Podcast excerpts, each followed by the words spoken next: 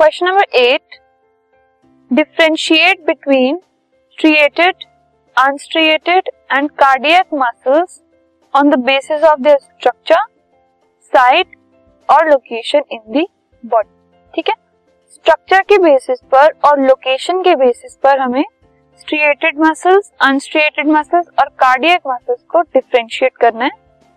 सबसे पहले on the basis of their location जहाँ वो लोकेटेड है तो जो स्ट्रिएटेड मसल्स होते हैं they are present in the body parts such as hands legs tongue etcetera जो अनस्ट्रिएटेड मसल्स होते हैं they control the movement of food in the alimentary canal the contraction and relaxation of blood vessels etcetera alimentary canal में food की movement को regulate करते हैं ये, और जो ब्लड वेसल्स हैं, उनकी कॉन्ट्रैक्शन और रिलैक्सेशन जो कार्डियक मसल्स हैं, वो कॉन्ट्रैक्शन और रिलैक्सेशन हार्ट की कंट्रोल करते हैं।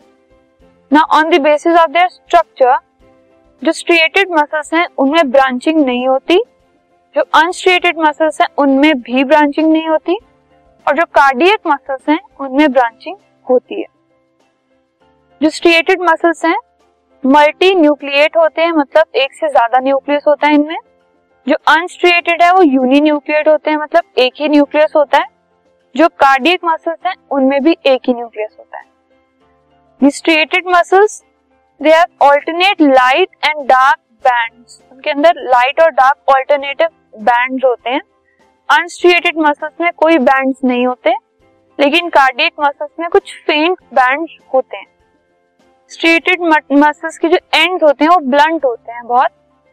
जो अनस्ट्रेटेड मसल्स है, उनके टेपर्ड एंड्स होते हैं और जो कार्डियक मसल्स है, उनके जो एंड्स होते हैं, वो फ्लैट और वेवी होते हैं. So these are the differences between the three types of muscle